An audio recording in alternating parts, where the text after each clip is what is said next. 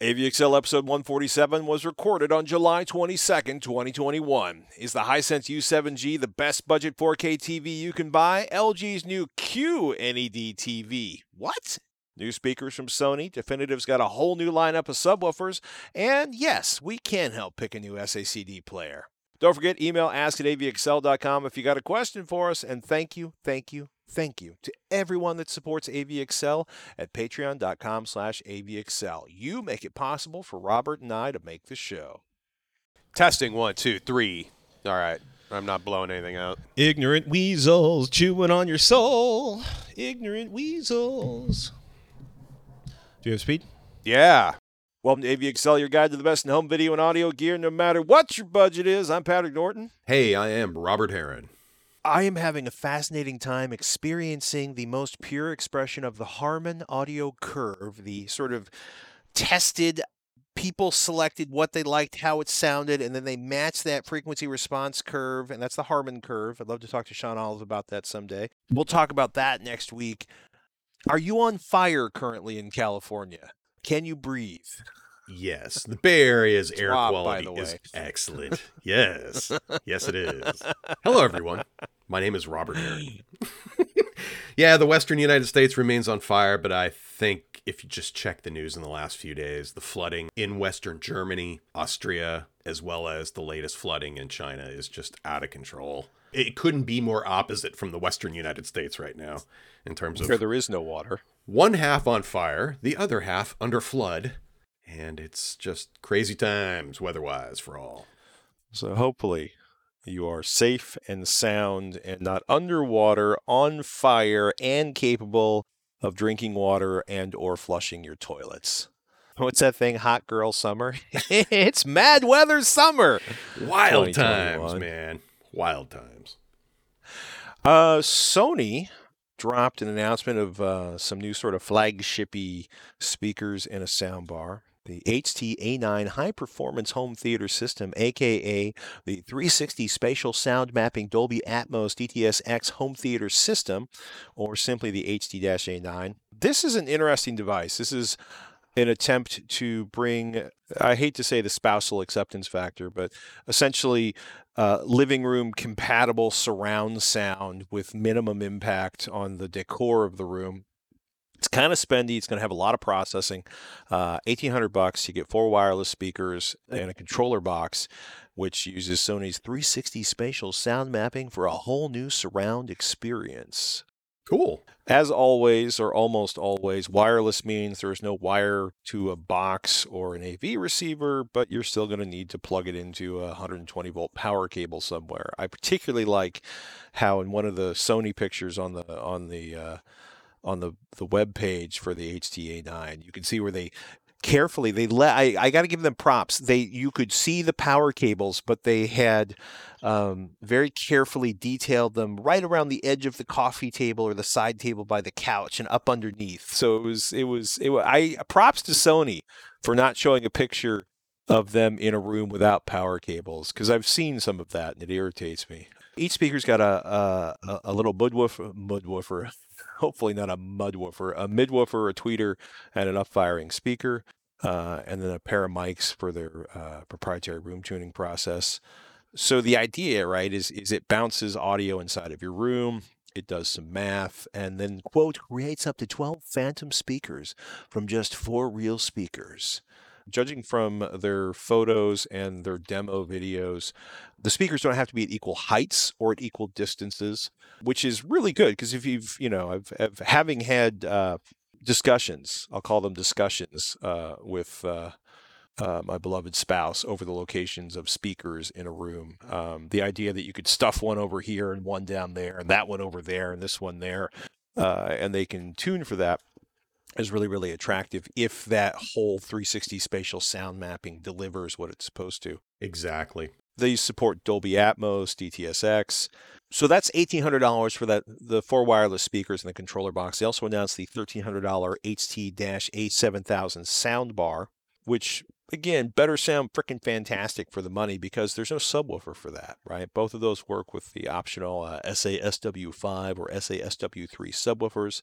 Uh, those are $700 and $350, uh, and they are wireless. They also have an optional pair of wireless rear speakers, the SA-RS3S, that are going to spend you uh, are going to cost you about $350. So if you want a subwoofer, and you do, and you want wireless rear speakers, which you probably would for the sound bar, sorry, uh, these start getting into the uh, $2,000 plus range, you know, 2,000 to $2,500 range. And that's spendy. They better be really, really good for the money. I think there's a lot of wiggle room, especially for the HTA 9, because of them being very independent of speaker position. I also, as always, am always uptight about not having a center channel near the uh, screen. And you would need Yeah. the soundbar for that. I love the design. I think it looks attractive.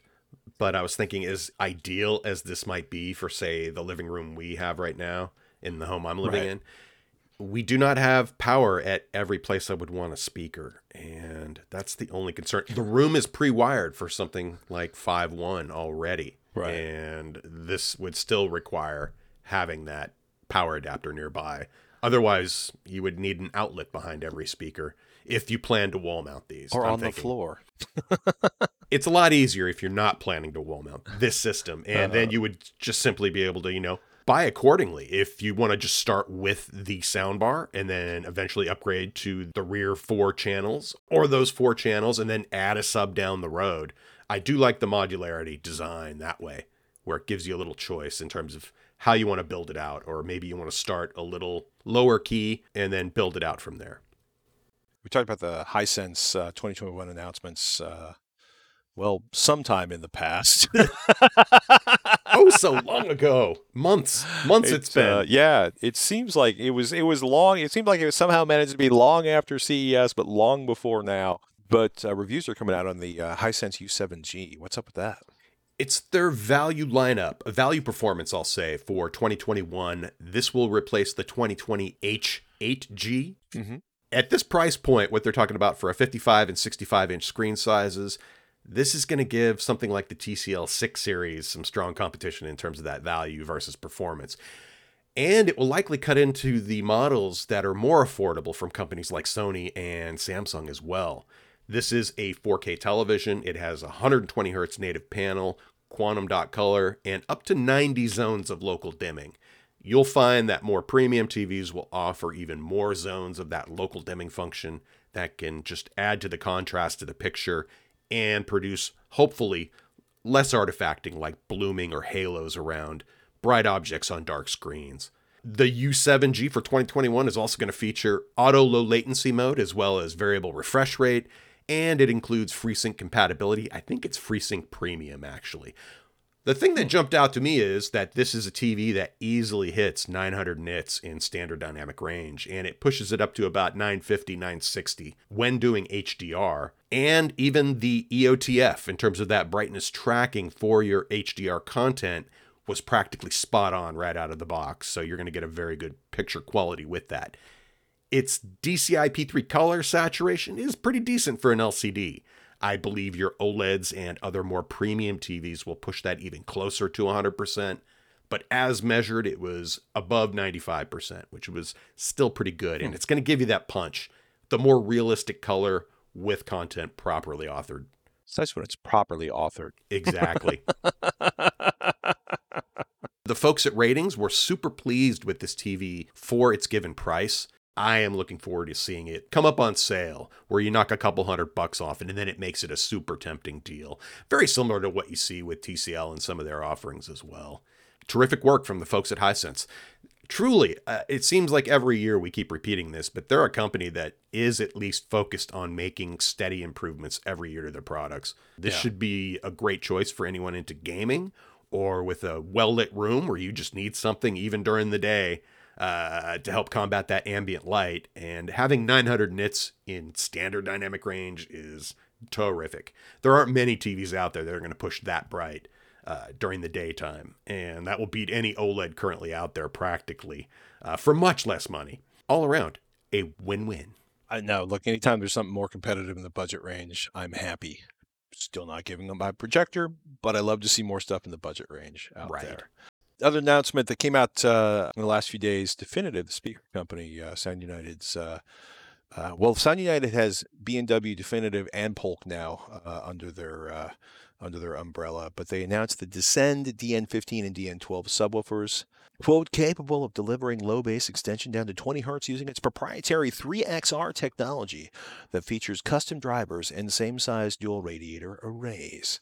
So the big ones, the DN15 and DN12, have 1500 uh, watt peak class H amps. Uh, class H amp. I'm not going to get into what makes class H amp a class H amp. Uh, it's just unusual to see them. That's neither here nor there. These are spendy. These are as expensive as any premium subwoofer only subwoofer manufacturer. Uh, these have to be really good because it's eighteen hundred dollars for the DN15, twelve hundred for the DN12.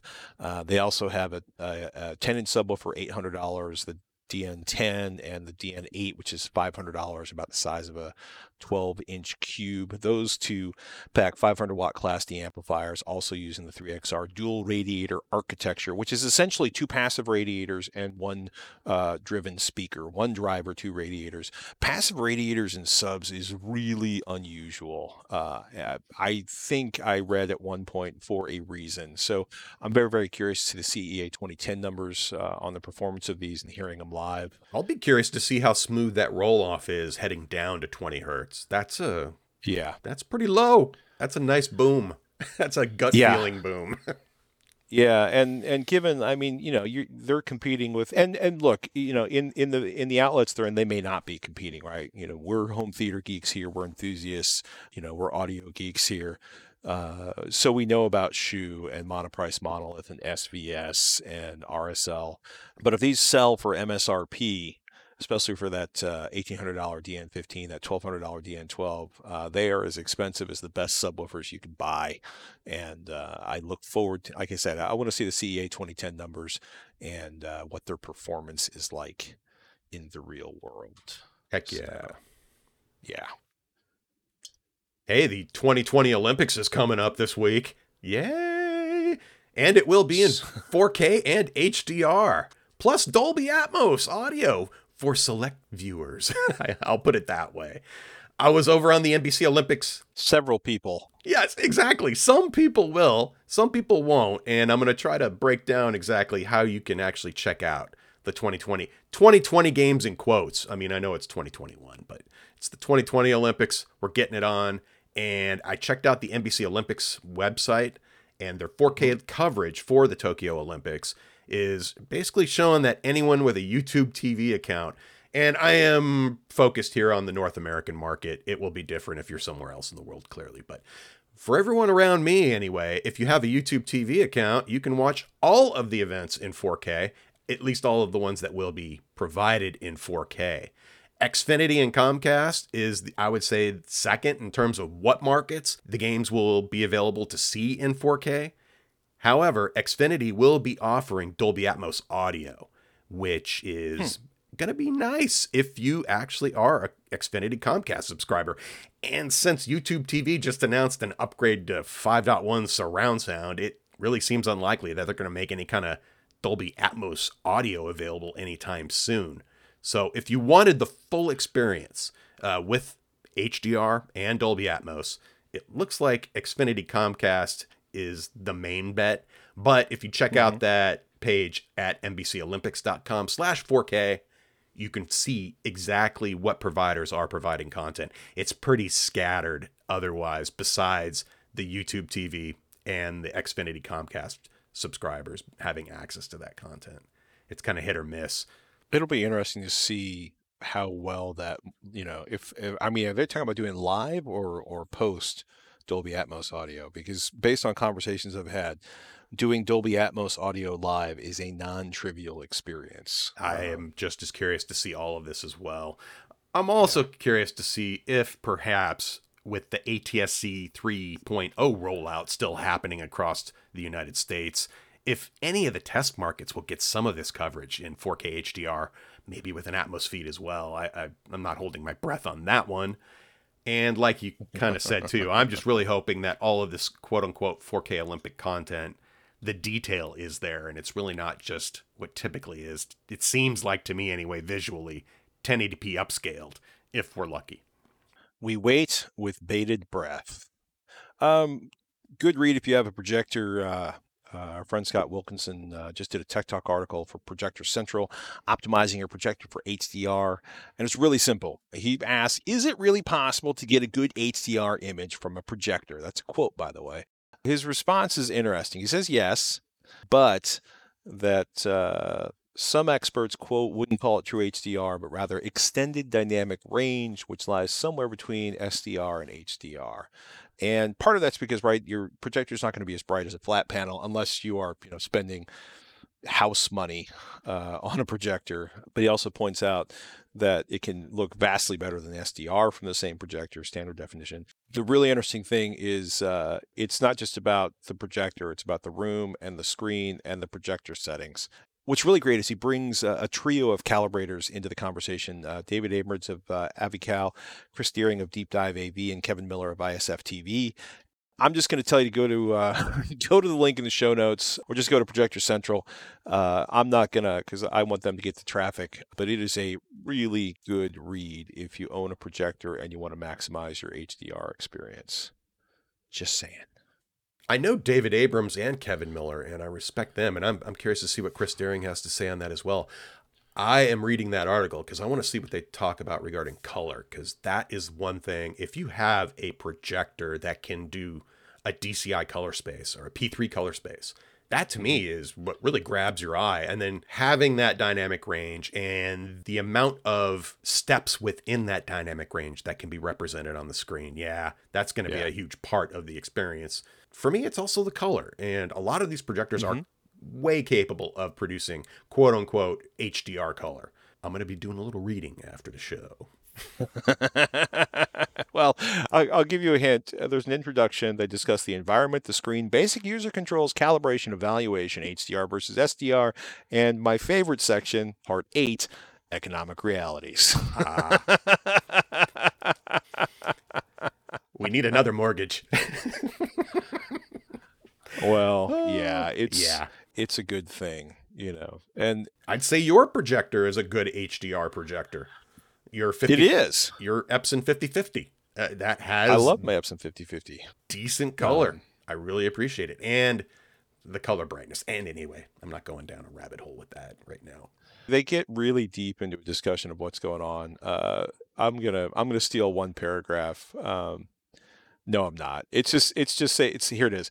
Um, wait, there's more. That thirty thousand dollar projector is five times louder because of the fans to cool the brighter light source. So now I need a hush box. Oh, and I need HVAC for that hush box. So now it's fifty thousand dollars. Went from $10,000 to fifty thousand dollars very quickly just to get P3 color at hundred nits while reducing the noise from the projector Yeah. That's uh, an extreme example. And if you have been trying to figure out how to get the best performance out of your projector, and and uh, you know you're listening, so you can't see me raising my hand, it is a fantastic read. Uh, Scott's Scott's a really good writer. It's some good stuff, and uh, I highly, highly recommend it if you're a projector owner or thinking about what's going to happen if you go from an OLED television to a projector, which of course is something we've talked about a lot, especially if you're in a bright room. What's a QNED? Exactly. What the hell is a QNED? well, it's actually LG for 2021, baby. Their premium LCD panel. We're not talking OLED here. We're talking their best LCD TV is something called the 8K QNED QNED 99 series smart TV that is available now up to 86 inches for a cool 6500 bucks. And they also have uh, 65 and 75 inch screen sizes too with MSRPs of about 3500 and 4800 respectively. It's actually on sale at Walmart right now or available at Walmart and your other retailers out there. On the LG website, they're detailing the fact that this has an 8K panel, 8K true 8K resolution with mini LED backlighting. I believe this is their first dip into the pool for true mini LED backlighting. On that 86 inch screen size, they'll have approximately 30,000 LED lights arranged to create about 2,500 local dimming zones. Those numbers are pretty impressive. And it will have, of course, quantum dot color, Dolby Atmos and Dolby Vision compatibility, their latest Gen 4 AI processor. That thing will likely run your modern apps with just nice ease. You won't need to add a box to that unless you really want to. Four ports on that TV will also support 4K 120 input, including auto low latency mode, a game optimizer function, HGIG support. They're also WISA ready, so if you want to add a separate dongle, you can do up to 5.1 channels of wireless speaker hmm. awesomeness. I really can't wait to actually see the measurements off of these TVs, considering it's LG's best LCD of 2021. I'll be curious to see how it competes against some of the other super premium TVs out there in that space. And I'm also with 30,000 LED backlights, uh, mini LED lights. I am really curious to see what sort of light output they'll be able to achieve with something like an 86 inch panel. Right. It's interesting. it's got the numbers. Let's just see Right. how it is in the lab. We'll go from there. The crew over at ELAC have added another speaker lineup. The new Solanos feature uh, Jet 5 tweeters. That's their air motion transformer or ELAC's air motion transformer tweeter. Those are the ones that squeeze out the sound rather than uh, push out the sound like a traditional dynamic driver. They're paired with a 6 inch aluminum cone woofer. When you look at them, they're basically glossy black or white boxes with uh, rounded front edges on the left and right, not the top and bottom. The woofer is actually an aluminum paper bonded sandwich, which is uh, interesting. I'm kind of curious what that was about. Uh, there are three speakers in the lineup. The BS283 bookshelf speaker has a single woofer and tweeter. The FS287 floor standards and CC281 center channel feature a pair of woofers with that tweeter. They're going to be available in July, and a pair of the bookshelf speakers will run you 2000 The center channel is $1,200, while the towers run 2000 each. This is the second uh, AMT Air Motion Transformer tweetered speaker we've seen from ELAC, and uh, the other one would be the Vela, and that was $2,500 a pair. So this is uh, bringing that fancy tweeter into a somewhat more affordable package. Very, very curious to hear it. Uh, hopefully, they'll be at Rocky Mountain Audio Fest later this year. Excellent. I love that tweeter technology. I'm so glad that's no longer Mhm. under patent and it's being used by more Yeah. companies. It's just a great efficient design. as I look over at the GoldenEar speakers in the in the theater room over there. Uh, yeah, it's it's interesting also because this uh, uh, it's like twenty five hundred dollars for the Velas. In fact, I almost think is it twenty five hundred dollars each or twenty five hundred dollars for the pair. If only I had memorized every single speaker price in history. Twenty five hundred dollars for the pair, but the same Jet Five tweeter, different enclosure, uh, different woofer. We got a great question from Bernard, and I want to open this up to everybody out there in the audience that uh, owns and plays SACDs, because I do not. Uh, I do not own any. I do not play any. Uh, I am happy for people who do, but I, I want your input on this question from Bernard. He tweeted out Do either of you have a suggestion for a reasonably priced Universal or at least SACD player now that Oppo isn't making them anymore? I have a small but beloved collection that I haven't been able to play since my Yamaha stopped working for SACD. So I, I nosed around and I, I got a bunch of listings. Uh, I went to crutchfield.com because they actually make it fairly easy to search on this without false uh, false positive responses. You know, the current list of SACD players is really short. You're starting with Sony's uh, UBP X700 and the UBP X800 M2. Those are like 180 and 250 dollars. Uh, jumping up to $1,300, you get models from Arcam, uh, they're a UK audio company, Denon America, and Yamaha, uh, which Bernard may not be into uh, Yamaha right now. Uh, and if you want to go to like $3,000 uh, up into the nosebleed sections, and as far as I'm concerned, $3,000 is pretty nosebleedy, you get offering some Marantz, McIntosh, Denon America, or Denon, uh, Mark Levinson, again, Yamaha. Um, there's a lot out there. The Marantz SAD CD 30N is about 2600 um, the anniversary edition DCD A110, which is a SACD CD player from Denon, that's 3200. Uh, we mentioned that Arcam. Oh, it's 1200 today, it looks like. McIntosh's uh, MCT 500 uh, is around five grand. Their MCD 350, which is also an SACD slash CD player, is 5500. There's offerings, uh, again, you know, Marantz's SA10 you know, which is a SACD CD player with a USB DAC. It's about seven thousand dollars. So you can spend pretty much as much money as you want, but at the entry level, you're looking at uh, Sony's uh, Sony's players that read uh, SACD. You know, and it's kind of funny because basically it's Sony Blu-ray slash DVD players that do SACD uh, or dedicated audio components that started around twelve hundred dollars at this point. That's Sony X700 for 180 bucks. Sounds pretty decent. if that's really what you need, it'll get Yeah. it done. Yeah, you know, it's also not going to have analog outputs for that price.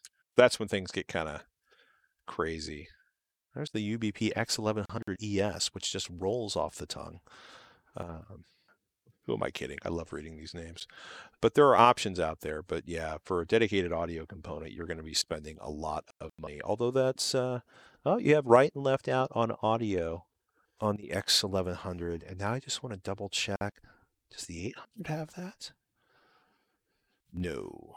Yeah, so for dedicated analog outputs, you're looking at a, a minimum of uh, $600. If you can live with the HDMI lifestyle, then you're starting at about $180, $250. So I hope that helps. Very cool. Very cool. I have not watched a lot of video in the last uh, week because I've been working on the house. I mostly enjoyed Loki. I have some complicated feelings uh, about how it uh, ended up. What streaming platform is Loki available on? That would be Disney Plus, sir. Gotcha. It's I, w- I will say Oh, watching of it. Of course it would be. Yeah, what am I thinking? Never mind. Can I say the ending left me with mixed feelings without it being a spoiler? I think so. Safe. visually, it's one of the most entertaining. Like it's just whoever did all the set designing on that uh, is fantastic. It's just if you're into mid-century weirdness, it's utterly fantastic. And there's a dog pile of Easter eggs in there.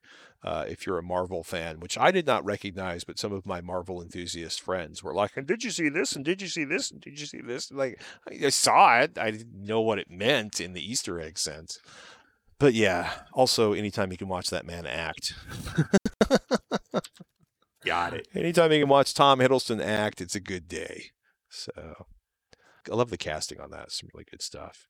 Um, you sir, Me? are you in the thick of uh, any series, any shows, any videos? Not a thing at the moment. I have been working on my workstation. I had upgraded the graphics card on that, and I was going through it one last time uh, in an attempt not to have to open the case again, but uh, just to make sure things like the air cooling and the pathways through it Right. are all doing the best they can. And given that it's a, a micro ATX motherboard in a micro ATX case, that isn't as large as some of your bigger cases, so I have to be a little conscious about my cable routing and airflow characteristics. But so far, it's been a few days now, and everything's looking fantastic, and I'm just I'm still digging it. Still enjoying that new monitor. Still finding content. I still need to calibrate it. Actually, that might be something I'll do today. I have a few hours right now, and I might just jump on that and get it done. There you have it. Yeah. Well, with that, ladies and gentlemen, avxl.com is the website. If you want to subscribe to the podcast, you can go there or search for AVXL on your favorite podcatcher. We should be everywhere. Uh, if we're not, do us a favor, send us an email, ask at avxl.com, and tell us where you want us to be. I, I'm pretty sure we're listed everywhere that you might search for us. But if we're not, uh, let us know and we'll work on that. Uh, another shout out to our patrons at patreon.com slash avxl. We really, really appreciate your support. yeah, we do. Your contributions make it much easier for us to get the time for the show and to cover the costs on that. And uh, as always, tweet at Robert Heron, at Patrick Norton, or at AVXL if you don't want to email us. And uh, if you want to get a hashtag going, pound ask AVXL works just spiffy. I totally forgot a question about a white power cable. I will get into that next week. Okay. There's plenty to get into next week. With that, ladies and gentlemen, I'm Patrick Norton. I am Robert Heron. We'll catch you next week on AVXL.